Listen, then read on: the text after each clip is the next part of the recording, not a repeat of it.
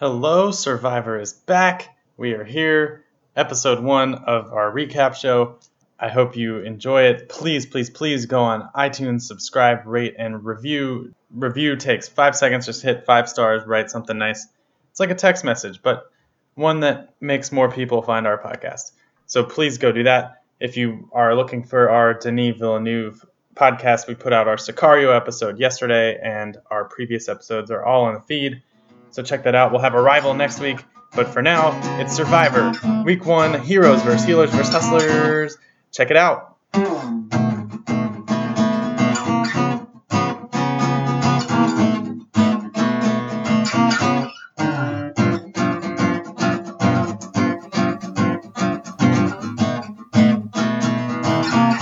Hello and welcome to the Foxworthy Podcast. We are back. I am Taylor Gaines. We are here to break down the first episode of Survivor Season 35 Heroes vs. Healers vs. Hustlers. And with me on the other line, everyone is pretty much just all his victims at this point. It's Ty Commons, Tyler B. Commons. It's me. I'm back. You might as well just call me Triple H this season because that's how I'm going to handle things like the wrestler. It's going to be great. I'm going to come is- at you in your face. Be ready. That is a reference I do not understand. That's all right. So this was a jam-packed first episode because they only did uh, one hour to introduce us to all 18 people. Luckily, we've already introduced you to all 18 people. If you haven't seen the premiere and you haven't listened to our previews and you're listening to this, go back, listen to our previews for each tribe, and then watch the premiere, and then come back here and listen to this. Yeah, it'll be great. You'll get a lot of insight into our favorite tribe member who didn't get talked about a lot. That's all at the foxworthypodcast.com, and we'll talk more about that. Hopefully, this few minutes or so at the beginning here gave you enough time to do all that. So let's get into it. I want to talk about everything. First, let's talk about the person who got voted out. Spoilers from this point on. Tell me, we talked a little bit about Katrina having some Debbie potential, but Katrina Radke, first one out, season 35. Give me your tweet length reaction. She was put in a box that she didn't need to be put in. That's my tweet length response. It's only up to 240 characters, so I guess I can add all this jargon in. Only for the 1%, right? Yeah, but pretty soon we're going to be in that 1%. So, That's what happens when you do a Survivor podcast. um, but yeah, what are your thoughts? What's your tweet thoughts on her going home? I thought this was a classic move in a Survivor sense, which isn't necessarily a good thing, but they saw someone who was older, they felt like she didn't fit in, and they voted her out. Goes all the way back to the beginning, right? All the way back. Keep your tribe strong early, which was a pretty good theme going on in the beginning of this season. And we've watched enough Survivor to know that that was a possibility, so we were prepared. And in our first fantasy picks of the season, each of us put three points on Katrina. So, strong start for our prediction game after last year's dismal performance. No, we we started early, but then I think we dropped off towards the end. I think at one point we were almost 50% for somebody having it, and then we dropped to about 12% by the season's end. So, at one point we were good, but after that we were not. Uh, I'm not going to check the facts on that. I'll just trust that we were good. But I do want to walk people through if they're new or if they are uh, looking to start a fantasy survivor league of their own. It's not too late after week one, right? You can still do it. Yeah, just uh, figure out the number of people that's going to make it work, have some extras. We did that one season, it works out awesome. Yeah, I want to walk the people through our system. And this year it's just me and you, back and forth. So you're going to hear it all here on the Foxworthy podcast. So, what we did this year, we weren't able to do the draft live. So, we each blindly created 1 through 18 rankings based off of our previews. And I gave Ty the first pick since he obviously finished lower in the standings last year, as he usually does. And Trash talk already starting. and then I just went through and divided the teams up. And I'm sure we'll discuss this more as the teams narrow, but I'll run through it quickly. The draft went uh, Desi, then Jessica, then Cole, then Ryan, then Ali, then Chrissy, then Ben, then Lauren, then Alan, then Joe, then JP, then Ashley, then Roark, then Devon, then Mike, then Patrick, then Katrina, second to last, And then our girl Simone, who didn't have a lot to do in the premiere. No, Simone Nguyen was surprisingly surprising to some, not really to me, surprisingly quiet. Yeah, that was a disappointment. We really had a lot of strong comments from her in the preseason. Hopefully, we'll get some more action from her as the season goes on. But yeah, we did a snake draft back and forth. So the, as the teams wound up, Ty has two healers, Desi Williams and Roark Luskin, that went first and 13th. He has four hustlers, Ryan Ulrich, Ali Elliott, Lauren Rimmer, and Patrick Bolton, that went fourth, fifth, eighth, and 16th overall and two heroes, Alan Ball and Ashley Nolan, who went ninth and 12th. What did you think of your squad? I like my squad because I ended up with two of my preseason, you know, top five, or I guess three of them, because I got Desi and Ryan and Ali sitting at the top of my list. And then I also had my wildcard pick, Lauren. So I uh, I feel really good about my draft because I think I have some winning potential, but I also think I have some staying potential that can get me some points later, as long as they can stick around. I got Alan, I got Patrick, I got some strong people that might be able to win some individual immunities. So I liked my draft, but we've never done it with just two people. So I think every I'm gonna feel like my team's stacked. How do you feel about yours? Oh, definitely stacked. And plus, I have four healers on the tribe that dominated the first episode, and I feel very good about it. I have Jessica Johnson, Cole Medders, second and third overall, and then got Joe Mena and Mike Zahalsky, who I guess kind of fought a little bit, 10th and 15th. and then I have three heroes, Chrissy Hofbeck, Ben Driebergen, 6th and 7th overall, and JP Hilsabeck, who, man, take it or take or leave him, uh, 11th overall. We'll talk about him for sure. And then two hustlers, Devon Pinto, 14th, and Simone Nguyen, 18th. So I feel good about my team. I think this is a very strong cast in general. So probably a lot of points to go around. It'll hopefully come down to the prediction game, which is a good transition into uh, our scoring system. So basically, how it works is every week we put points on things that might happen.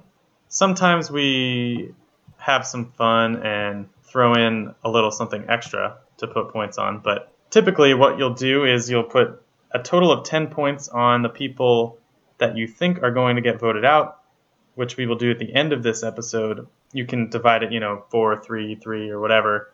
Uh, for this week, I put five on Patrick Bolton from the Hustlers, three on Katrina, and two on Mike from the Healers.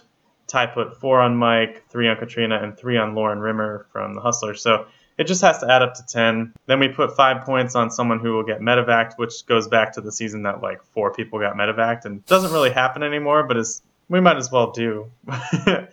and uh, and For those of you that are wondering, I just want to say my medevac pick this week was Joe Del Campo, who's now a current friend of the pod. So yeah, you can see true. that one doesn't get picked very seriously. Go back and listen to that episode from over the summer. Joe Del Campo, a great storyteller. Yeah, and the other way the scoring works, other than the predictions, is you get points for winning challenges. So if a tribe wins reward, everyone on the tribe gets one. If a tribe wins immunity, everyone on the tribe gets two and then the points escalate as the season goes on. So you get five points if your player makes the merge, uh, two points for individual reward, two point or four points for individual immunity, and then ten points for making it to the final three. An additional twenty points if your person wins, and uh, yeah, and that's pretty much it. But for some reason, I'm a genius, and the math works out every time, and our finale episodes are always really tight. So let's see if that works out with two people. Yeah, I think it will. Maybe maybe the 20 points will be too much for two people, but who knows? We're in uncharted territory. We're out in the waters of Fiji just wondering what's going to happen. Yeah, I guess there's always potential that one of us could just lose our entire tribe way before the other person, too. But mm. that never really happened with four people, so who knows? Yeah. We'll have to see how this season plays out. I'm excited, though. Yeah, so stay tuned for that. The standings after week one, I will uh, reveal. You can calculate it if you really, really wanted to, but I'll reveal that at the end of the episode. And I have a special surprise for you, but before we get to that, I want to do our power rankings really quickly. So, our power rankings, we're going to unveil our top three players on the show currently. So, after week one, only in one hour to go off of. But I was able to come up with three. Hopefully, you were able to come up with three. I was. Who was your favorite player in week number one? Week number one, we got to see a lot of the Hero Tribe. So naturally, my number one in the power ranking is going to be Hero, and I think it's Ben. Ben put himself in a very good position almost by accident because Ashley and JP sort of Ashley and JP sort of formed a power couple, and the term power couple was thrown around, which is never good for you. And Alan just went wacko. Oh, we'll talk of, about that. Yeah, um, and sort of pulled Ben in. So Ben was in this middle flip flop section, and it seems like he's sitting in a power chair with the way the vote went, getting Katrina out. I think he's set up well for the future. Yeah, just to skip ahead, I have him number three in my power rankings because I pretty much tried to, because of the way they divided the episode, I tried to find the person I liked most on each tribe and put them in my top three. And I put him number three just because their tribe's down a man, and I felt like that was a disadvantage. But he definitely was the most impressive person on that tribe, and we'll talk more when we talk about the tribal. He really was the leader there who kind of held things together for them to pull off their, you know, unanimous vote. Mm-hmm. Okay, so you got Ben down at number three. Who's your number one? My number one is your second overall pick in the fantasy draft, Ryan Ulrich. I was actually very impressed by him. He didn't have a lot to do, but he did enough that was just good gameplay to me. And we will probably delve into this a little bit, but he found the secret idol on the boat. Nobody else, it seemed, came near it. And then you could only use it in the first episode, but he still managed to manufacture an alliance out of it. And I thought that was impressive, especially with someone who looked kind of weak and could easily be on the bottom of an early season tribe. Yeah, he, he impressed me he impressed me so much, in fact, that um, I'll go ahead and say I got him at my number two because of the way he handled that situation. He handled it well, and he went and um, he became friends with Devon. That's how you say his name, right? It's Devon. just Devon. Yeah. yeah. Um, Devon, so who in he... the preseason Ryan said was so laid back he was he would fall over. yeah, but he went and he sought him out, and uh, even Devon had a, a quick little interview where he said, you know, this is a guy who I think we play the game this the same way. Um, so Ryan was making moves pretty quickly, so I got him yeah. seated at my number two. I have some insight into that a little later, but uh, my number two is from the Healers tribe. They were really dominant and were seemed very cohesive for the most part. It was a little tough to pick who was the most impressive out of the six of them, but the person who actually really stood out to me is also on your team, and that was Roark Luskin, who is the uh, the blonde girl who's not in love with Cole. For those who don't know all the people yet, and uh, especially because this tribe had a small amount of airtime, but mm-hmm. she was impressive to me because right at the beginning, at the marooning on the boat, everyone started running, and she was yelling out like, "Who can swim? Who can do this?" And she was trying to plan. You know, it was just a little moment that I thought was nice. And then at the immunity challenge, they were doing that maze, which to them was not a maze. It was literally a straight line. and she was like, "Hey guys, do this. Le- lean it to this way on the beginning, and lean it uh, that way on the other side." And pretty much the way it was edited, they instantly listened to her and won the challenge. So hats off to Roark in this episode. Yeah, she made a she made a pretty good impression. I thought she is handling her interactions with the tribe pretty well. So yeah, two thumbs up. You got my backing on this one. Is that who's your number three?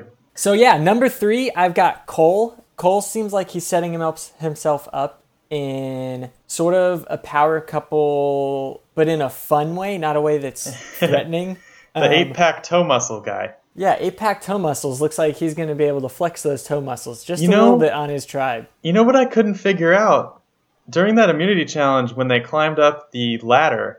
Cole, mm-hmm. Obviously as a rock climber, got up in like five seconds and then Joe was the other one. And for some reason, the healers were the last one to start their maze, and I couldn't figure out from the edit, even after watching it a couple times, what took Joe so long. that went yeah. unexplained. Yeah, even Jeff Probst yelled, he's like, Joe, still trying to make it, or something like that. And his Jeff Probst awesome play by play. Yeah, that was just weird. I didn't understand that. But mm-hmm. Anyway, so I've got Ryan Roark Ben, and you have Ben, Ryan, and Cole. All right. So we will get more into the specifics in just a second. But first, my surprise. We're going to okay. have a recurring feature this season. And with the Triple H theme, we have a Triple S segment. It's the Sunday Survivor Second. This is Sunday Breakfast from season 33, Millennials versus Gen X. Okay, that's your one second of Sunday. I'm just kidding. I, I, I have more than that, but I just wanted to keep the alliteration. So, No, that's clever. all right, so let's listen to our Sunday Survivor Second. This is Sunday Breakfast from season 33, Millennials versus Gen X, with my thoughts on last night's season 35 premiere of Heroes, Healers, and Hustlers. Now, first of all, I thought an hour is too short for a premiere episode. I was a little bummed about that, but obviously the castaways have nothing to do with that. I love it when they come in on a pirate ship. Kind of wish I would have been able to come in on a pirate ship, but it just looks awesome. It looks cool. I love watching everybody scramble and get their stuff. Now, they didn't have time to strategize, obviously. But I feel like I would have been a little bit more concerned about getting supplies than making it to the beach to get the fire. I think I would have spent more time putting stuff in my boat, but how do you know? I mean, in the minute you're, there's so much adrenaline and no one knows what they're doing, but I would have tried to grab more supplies, I think. Um, I thought it was not surprising that Ryan found the super idol. Thought he made a great choice in passing it to Chrissy based on the information he had. Um, seeing her get sick probably made him think that she could be a target. And so I thought that was smart on his part, really like him. Um, I wish you would have seen more of everybody. I think when you look at the hero tribe, maybe the reason they wanted to get rid of the mom squad was because they were performing a strip searches. I mean, honestly, who are these people that are intimidating other people and try to bully them into admitting if they have an idol? Clearly JP did not, and he had to strip down to prove it. No wonder they want to get rid of the moms.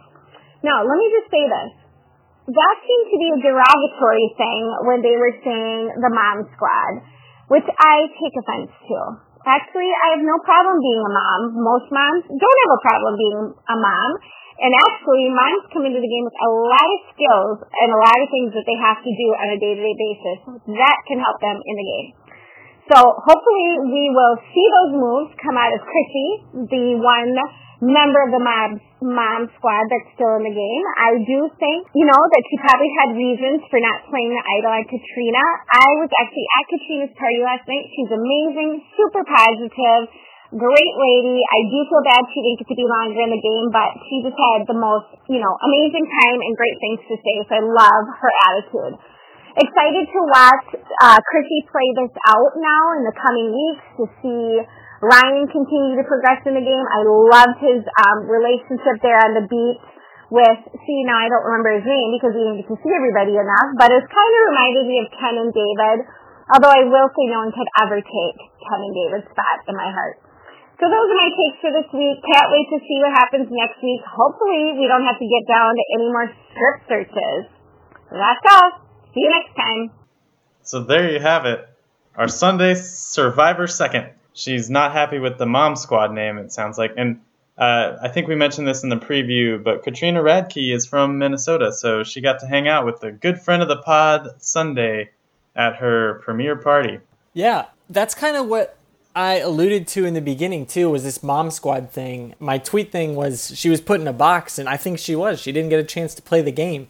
She was just seen as the old mom type, you know, possibly the old cancerous type if you listen to Simone. Oh jeez. Um, so they just they just didn't give her a shot to play. Not to say that she would have outplayed for the rest of the game. I'm not sure she had that. Maybe she did because she did. She had a great attitude in this. Um, so I think Sunday makes a lot of very good points in that. But yeah, it's cool to uh, to hear from my good friend Sunday Burquest. Yeah, for sure. So let's talk about that tribal. What did you think of the no play by Chrissy to not use the super idol there? Were you expecting it in the moment? What what was your reaction to that?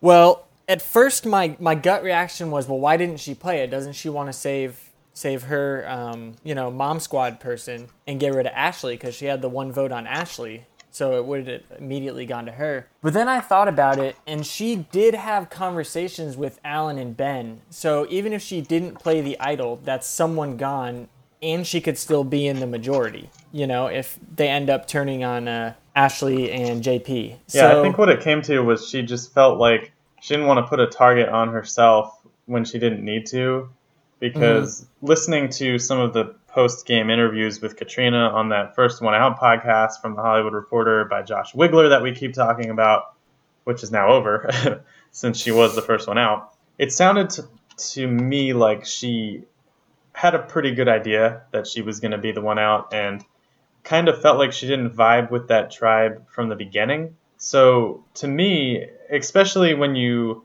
sort of put together some of the tribal events, which we'll talk about, it made sense for Chrissy to kind of lay low and let things play out. I think. Yeah, I think I think she thought through it uh, at least more than I did in the moment. I got caught up in TV drama, um, and I've said that before. I Survivor just drags me in, and I get sucked in, and I don't always think clearly. So I think she was thinking more clearly than I was. What's interesting is Katrina. One of the quotes I had from her in post game was she said that uh, Chrissy has worked people in the game more than anybody. So my winner pick is playing hard. And uh, Katrina did say that she felt like she played too hard at the beginning, which is interesting considering how hard Alan played.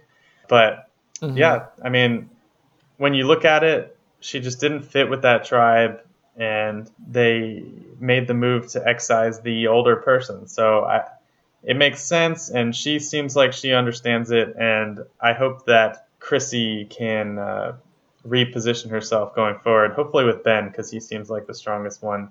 Now, we do need to talk about the other three because, oh boy.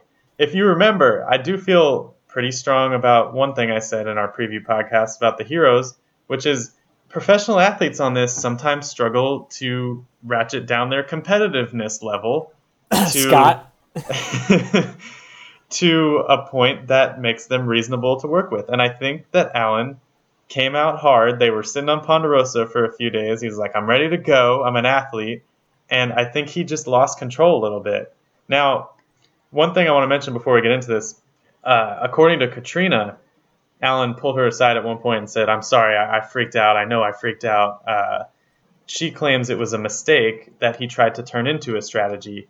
And according to Jeff Probst, you know how tribal council is infamously like much longer than it is on TV apparently Alan pretty much spent a full hour just going at JP and Ashley being a power couple. Wow, the the power of editing. I mean, he definitely went after them, but we only had a full hour to see 3 days. So to hear he went a full hour in tribal trying to make up for his kind of loose cannon attitude sounds pretty strong. Now, overall, I think it was a little wild. Obviously, the strip search was crazy, but I feel like it wasn't a bad move considering the position he was in in the tribe. He overplayed it, obviously, but knowing that he he's pretty safe, I think laying the seeds of a potential power couple is kind of a smart thing to do. Yeah, no, it definitely takes the target away from your back, just not when you paint a bigger target on your own back. I think that's what that's really what he accomplished was he showed everybody, hey, look, there isn't I mean, and by everybody I mean Ben at this point. He said, "Look, there is a power couple within our alliance of four. And then he went crazy and decided, like, hey, I'm a bigger nut job, so let's just put a giant red X on my back as I'm putting tiny little red X's on theirs. The only person I'm very unclear on is how they got cast on this season is uh, Alan's target, one of Alan's targets, JP Hilsabeck, because we talked about him in the preseason. He was so boring. He only talks in cliches and he only continued to talk in cliches in this tribal. Jeff was like, JP, what's going on? And JP was just like, oh, you know, you just, you just gotta play uh, play with the game, and that's that's the way things are and, and stuff. And uh, you know, you just uh, you look forward to the next day or whatever. and it's just so annoying. And what's crazy is Jeff said in a post game interview that not only did they edit in that one cliche JP literally just spoke in cliches for the full hour and didn't really defend himself. He said that Ashley was impressively calm in defending them, but that JP was pretty much just like, yeah, um, you know, that's the way it is. That's that's uh, the way things are. Yep, yep, yep, yep, yep. Yeah, he doesn't strike me as the most um, articulate, not in the sense that he doesn't speak clearly. It's just that he has 15 phrases he practices in a mirror and then only regurgitates those every day. So. It was interesting watching the fireman pull the maze up the ladder at the immunity challenge because I think he was the one who was like, one, two, three, pull, one, two, three, pull. And you could tell there was some training coming out of JP there. But a couple other quick notes about Tribal. Uh, obviously, the Heroes Tribe is a little bit of a mess with uh, this division, possibly between Alan and JP and Ashley, and potentially Ben and Chrissy being on their own too. But we'll see what happens there. Katrina did say in post game interviews that she spent like three hours the day before looking for the immunity idol, which obviously we didn't see, and had the opportunity to make a final plea at the end of Tribal, but when Jeff asked her, okay, well, if not you, then who? She didn't offer an alternative which you know who knows if that would have saved her, but uh, wasn't specific enough and didn't make enough connections to survive. Yeah, I think you made a great point right there. That's pretty much all I got on the heroes right now. One down, 17 to go. Uh, let's let's talk about the other two tribes before we get out of here. The healers were really dominant in this episode. They crushed the reward challenge according to reports. Apparently, it wasn't even nearly as close as they made it look on TV, which is why they were so confident afterward. And they won the immunity as well. So a strong showing from them. They have a really strong tribe in general with Jessica, Roark, Cole, Joe, Desi, and, and Mike. So I don't have a ton of thoughts about them based off this episode other than what I said earlier about Roark. But uh, I think we might not see them in tribal council for a while. Yeah, they might all make it to the merge, but I do think uh, we can't we can't just gloss over this. Joe kind of confronted Mike in a weird way. Mike went That's and looked right. for an looked for an idol, and you know it was kind of obvious that he ran off, was off by himself, and Joe came and confronted him, and you know Mike, I think Mike might have said he felt bullied. I can't remember if he used yeah, that exact so term. Joe was like, "I know you're looking for the idol," and Mike was looking, or he he said, "I know you have the idol," and Mike was mm-hmm. looking for the idol. Now I'm curious because Joe was like, "I just came to you because I respect you." And he did seem a little uh, aggressive, but I'm curious whether you think that was a good move to try to, you know, just bring it up to him rather than freak out for in front of the whole tribe, or whether he came on a little too strong? I think he came on too strong. Maybe if he had just said in passing, like, "Hey, I know you went to look for the idol," and tried to form an alliance, because it's it's like he tried to form alienation. He doesn't try to form an alliance. Um, he was trying to get under Mike's skin. So I think if he he went and said, "Hey, you're looking for an idol," blah blah blah, like he could have played it off and not created tension. But instead, he went the tension route, um, which might not be bad. Maybe he didn't want to team up with Mike. I don't know. Yeah. So uh, a, a little trouble in paradise, but overall, very strong showing for the healers. Mm-hmm. the hustlers, meanwhile, started off the show looking like they were going to be a disaster they pretty much just paddled around in the ocean in n- no direction in particular. and I think the last shot of their boat, Devon was facing out towards the boat they arrived on, like with his head over his shoulder, trying to figure out what was going on. yeah, that was oh man. But obviously, like we talked about, Ryan found the idol, and they did end up coming back to to come in second place at immunity and avoid tribal council. So overall, mixed bag for them they didn't show us too much division in their tribe. So, you know, not much to go off of yet there. I do think it was interesting.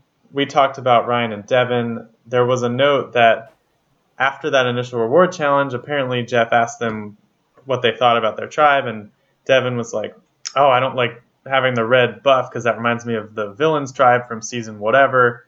And there's some theorizing that Ryan might have gone to Devon because he realized that he actually was kind of a fan and smarter than he seemed. Gotcha. Yeah, no, that would be um, that'd be a really good clue into that. My question was this: It was Ali and Patrick who knew each other, but Ali knew Patrick. Patrick doesn't know Ali, correct? I'm unclear on that. I you would think if they lived across the street from each other, they both knew each other. I, my theory is that they're not going to allude to that in the show at all, even though it came up in preseason interviews, mm-hmm. because they pretty much went to each other right away and formed a little bit of an alliance, which seemed like the moment to bring up, oh, we actually know each other, but maybe they didn't want to present that to the audience. I don't know. Yeah, that might be something. Um, so I just thought that was a interesting little tidbit of knowledge that um, we may or may not see play out this season. Maybe at some point she'll tell him, "Hey, I remember you" or something, but Yeah. I'm not sure. Someone actually replied to me on Twitter when I was tweeting from uh, at FoxworthyPod during the premiere and said that oh JP and Ashley went to college together, but I'm pretty sure they were thinking of Patrick and Ali because Ashley's from Florida and JP's from LA, but whatever. The only other thing I wanted to say was I thought it was funny to hear Ryan say, "For the first time, someone's dying to get in my pants," even though you know the someone was himself. Yeah, that's that's why I think he has the best qualities of Adam Klein and David Wright. I think he's uh, he's got the humor, but he's also got just the game intelligence, and you saw it on display this week. So yeah, I'm excited to see more hustler action. And like Sunday mentioned, seeing Devon and uh, Devon and Ryan pair up was really enjoyable. What did you think, by the way, of him gifting the Super Idol to Chrissy? Yeah, I mean, when I watched it, I was also thinking, give it to Chrissy. She's the one that puked. I you think that's why he did shot. it, right?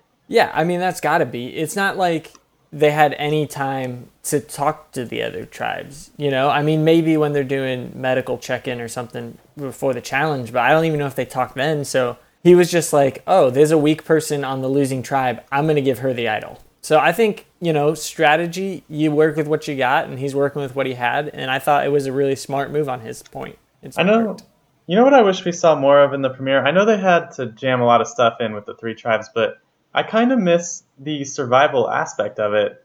Like watching them build a shelter, sort of struggle through the first night. We didn't really get any of that. No, and they handed everybody fire within the first three days, which I remember watching like the early seasons, and they were tribes that didn't get fire for like eight, nine days. They'd be out there, they'd lose 15 pounds immediately. But it was interesting. They did say in the beginning, Jeff Probst said, the greatest social experiment. So it, it's kind of making a shift from a reality TV show to a social experiment, if that makes sense. Which reality TV show is that? But it was just interesting to me. He called it a social experiment, not a survival test. Yeah, that's true. And I do, on that note, as we wrap up our thoughts on the heroes, healers, and hustlers here, I want to know what you think of the theme because I'm always pretty critical of the idea that we need themes, and these themes are particularly forced. But I do, I did actually get a new perspective on this last night as I was thinking about it. There's an aspect of psychological manipulation to it that I've never really considered because I've always thought of it as sort of a ratings ploy or something. But with something like this, it's interesting to tell people you're the heroes and then see how they act.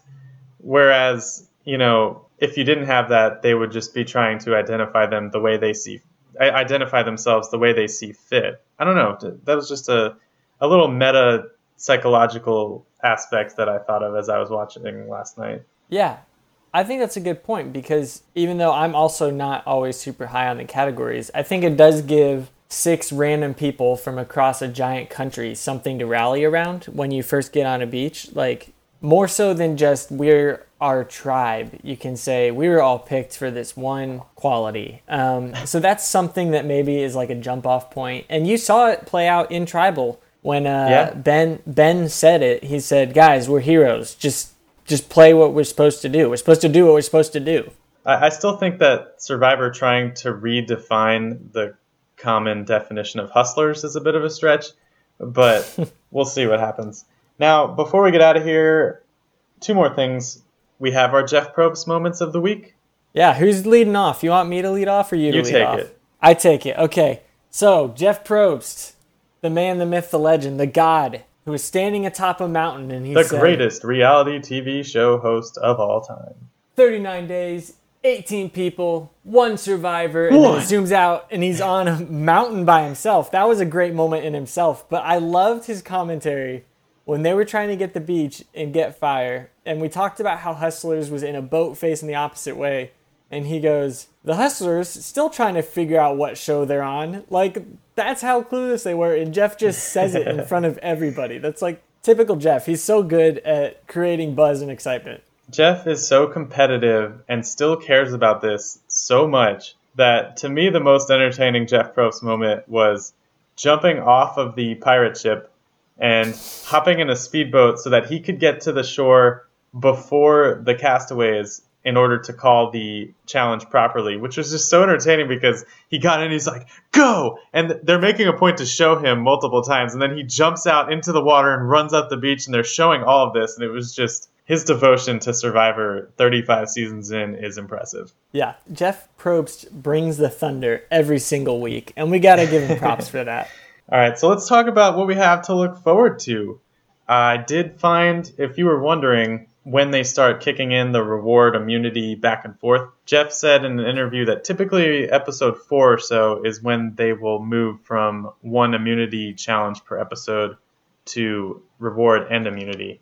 So we'll see if they mix up the tribes before that or not. But the only things we were teased with was one thing from each tribe.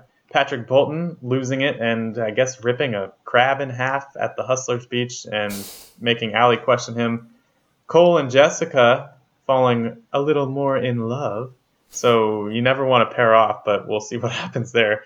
And then Ben and Chrissy teaming up, which we alluded to earlier being a possibility based off the makeup of that tribe. And there were encouraging signs in the scenes from the next episode on that front. So not terribly detailed preview, but some stuff to look out for. Yeah, I'm really interested to see this whole Patrick Crab tearing a crab apart, Ali rolling her eyes and getting upset. I'm interested to see how that dynamic plays out. Uh, yeah, that should be fun. so before we get out, like I mentioned, I want to update the fantasy survivor sayings and give our picks for week number two. So at the end of week one, with each of us putting three points on Katrina, we each got points for that, obviously. And I had four healers, and you had two. So I got more points than you in the immunity challenge, 12 to 6, and then you got more from the second place at immunity because Hustlers got second, and you have four Hustlers. So you got 13 total, I got 17 total. I've got a 17-13 lead at the end of week 1, but you lost Katrina, so you are down to 8, I've got 9. We'll see how that plays out. Who are you allotting your points to for week 2? All right. Next week I was looking at it obviously seems from the next episode create hype, not necessarily truth. So I'm going to start out three points on Joe. Joe is worrying me. He's not in a good spot. So we'll see. After freaking out on Dr. Mike, I just don't see him doing well. I'm also putting three points on Ashley. I don't think her power couple is going to last very long, and they were already throwing her name out in episode one. Last but not least, I'm going to put five points which my points don't add up right. but I'm still going to do second. it. I'm going to say five. We'll fix it after after this comes out. Five points on Patrick. I think Patrick and his crabs are just going to get thrown away because no one wants to catch so I that. believe what you mean is three, three, and four is what you're looking for. I want five, three, and two, but I'll explain that. Don't worry. Oh, okay. Okay, well, I also have Patrick four points. I had some points on him being the first one out actually because I feel like he just doesn't fit in. I put four on him. I also put three on Ashley. We didn't even talk about this before, but I have four on Patrick, three on Ashley, and three on Dr. Mike because he seemed like the only one. I mean, you said Joe, but I went with Mike. So we'll see what happens. It looks like we each put one on. We, we each put points on someone from each tribe. We'll see what happens in week two. I'm looking forward to it. It was great to get back going on the the analysis podcast post game. I'm looking forward to a season of this for Survivor 35. Heroes versus healers versus hustlers, and we're glad to have Sunday on board in some capacity. We'll have some more guests as the season goes along, but that's all we got for week one. That's all I got. That's all my thoughts. I'm feeling pretty good about this season. I'm feeling pretty good about my team. A lot of fun. I'm looking forward to some of the crazy shenanigans that are going to happen with Patrick. I hope he doesn't get voted off, but I feel like he's going to get voted off. the best game in the world. Stay tuned at thefoxworthypodcast.com, at foxworthypod on Twitter, F A U X, and make sure to subscribe on your podcast machine and rate and review on iTunes because that helps us out a lot. Thanks for listening to the Survivor podcast that normal people actually have time to listen to. I hope you enjoyed the first episode and the first episode of our podcast as well in the new season.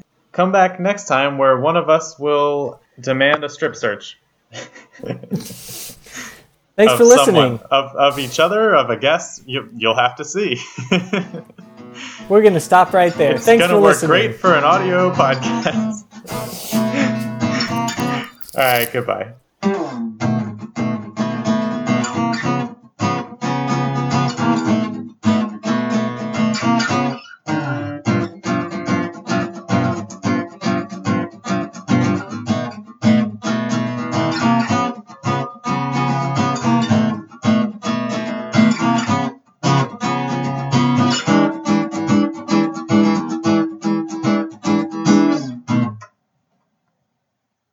Foxworthy podcast. Are you officially ready? I am officially ready. I think. Well, I say we do it.